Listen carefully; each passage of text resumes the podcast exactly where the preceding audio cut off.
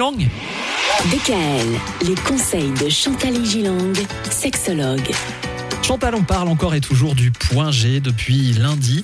Cette fameuse zone hein, censée être euh, érogène, peut-être Oui. un petit peu plus euh, Oui. que les autres. Est-ce qu'il y a un intérêt à faire une surélévation du point G?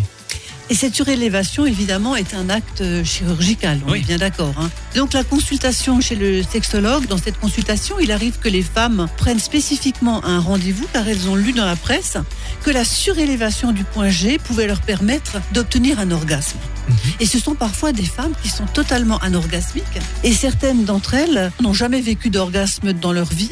Et il s'agit pour elles d'une espèce de sorte de dernière chance. Donc la première étape, c'est quoi qu'il arrive d'aller voir un sexologue? Et ce sexologue va établir un diagnostic de cette première consultation.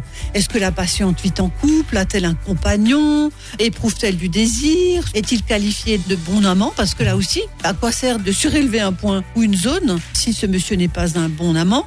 Est-elle orgasmique? L'a-t-elle été précisément? Pourquoi ne l'est-elle plus? Vous voyez, il ne faut pas non plus que cette dame pense que cela va être magique. Mhm. Une femme qui n'a pas de désir, une femme qui a un compagnon euh, qui n'est pas très bon, une femme qui n'a jamais eu d'orgasme, de se dire waouh, je vais surélever le point G et tout va aller bien, ça serait lui donner un faux espoir. Si on en parle dans la presse, c'est que ça doit quand même fonctionner, j'imagine.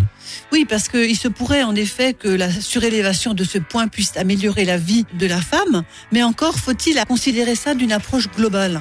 Et donc une injection dans la zone G n'a aucun effet sur un couple désuni.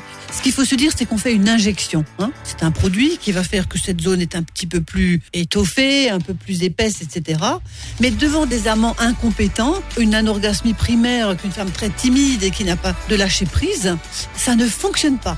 Donc finalement, une thérapie de couple, c'est peut-être plus adapté. Oui, aider la patiente à mieux analyser sa situation amoureuse et sa demande réelle. Est-ce qu'un orgasme a quel honneur Et pour qui voyez? Si elle dit oui, mon mari veut que j'ai des orgasmes et qu'elle vient faire une surélévation parce qu'il veut un orgasme, je pense que l'objectif n'est pas atteint. Il vaut mieux s'inscrire dans un processus sexuel amoureux et intelligent. Voilà de sages paroles. Demain, c'est vendredi. Qu'est-ce qu'on fait le vendredi? Le jour des Conseils. conseils. À demain, À Chantal. demain. Retrouvez l'ensemble des conseils de DKL sur notre site internet et l'ensemble des plateformes de podcast.